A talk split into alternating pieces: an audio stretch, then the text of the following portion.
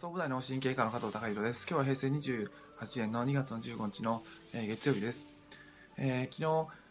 あの、NHK の番組か何かで、えーパラリンピックを目指す方に対して、まあ、今までの、まあ、オリンピックのメダリストの方が、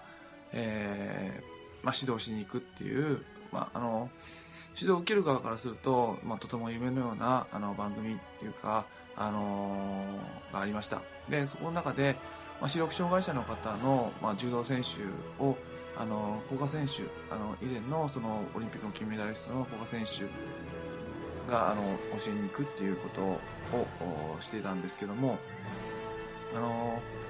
その時に、まあ、質問として、まあ、いつも練習ししていく中で、えーやっぱり自分自身は、まあ、本当に、まあ、この道でいいのかどうなのか、あの、ブレることが、あの、多いんですけども、そういった時にどうしたらいいんですかっていう質問があったんですが、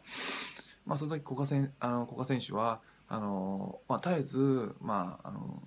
上を見ていくんだで、えー自分が行きたい方向を見て進んでいくっていうことをおっしゃってました。えーまあ、今の状況から、まあ、目線をちょっとそのあの上だけじゃなくてその自分の周りだとかあのいろんなところに下げてしまうと、まあ、いろんな人からいろんなことを言われて、まあ、その人の人生まあいろんな人はそれぞれの人生生きてるわけで、まあ、その人の考えてることこれがいいですよあれがいいですよっていうことを、まあ、人それぞれ言うわけです。でも今の自分自身がやはりその方向性としてここに行きたいと思うあの決断したっていうことはそれが自分の人生との自分のステージにとっては一番いいわけですから自分の人生を生きる上ではその道をしっかり行く。で、えーあまりこうそういったそのいろんな嫌なものに引き寄せられないっていうことが、あの重要ですよっていうことをあの意味なんじゃないかなっていうことを僕自身は捉えました。で、えーえーまあしっかり自分の夢に向かっていく。でやっぱり目線を下げてしまうと、まあ、いろんな人がいろんなことを言ってでやっぱり無理なのかお前もこんなことやっても無理だよってか言われて、えー俺と一緒に楽しいこといろいろやろうよってことをあの言われてでで夢を諦めて、まあ、その人について、えーまあやってると、まあ、それは自分自身の人生でなくて、えーまあ、その人から言われた人生になってしまうので、まあ、一時的には楽しいにしてもやはりどっか満たされないところが必ずあると思いますので自分が決めたと思うんであればあのやはりその方向をしっかり向いてあの進んでいく。もちろん、まあ、意固地になって、まあ、いろんな人のアドバイスを全く受け入れられないっていうのもちょっとそれやっぱりあの問題ですけどもバランスはありますけどもうんまあ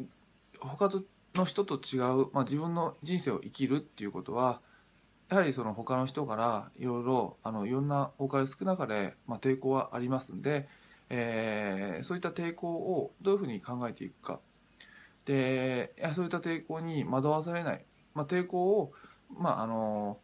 アドバイスとして、まあ、自分のプラスとして受け入れられることができるようにしていくためにはやはり絶えずその自分の目的自分が行くあの方向性っていうかそういったところを、まあ、意識しながらその光を見ながらあの進んでいくっていうことがあの、まあ、他からの人から言われることもあの、まあ、悪い誘惑ではなくてまあ貴重なアドバイスへと変わって自分のプラスになって、えー自分自身があのどんどんどんどん前に進んでいける。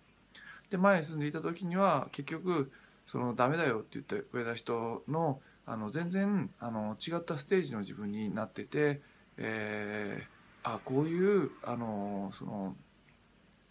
お前もあったのだっていうことをあのやる前に反対してた人に思わせるっていうことが可能になってくるのかなとそれが自分自身の人生を生きることなのかなっていうのを、まあ、いろんな局面であの思いましたんで、まあ、今日あのシェアしたいと思いました。やはり自分の人生を自分の主体的に生きるってことは、まあ、自分の行きたい方向性っていうのを絶えず意識してそっちをで上だけを見るんだっていう古賀選手の言葉をあの思い出して、まあ、日々あの生きて生きていけたらなと思いました。今日は以上です。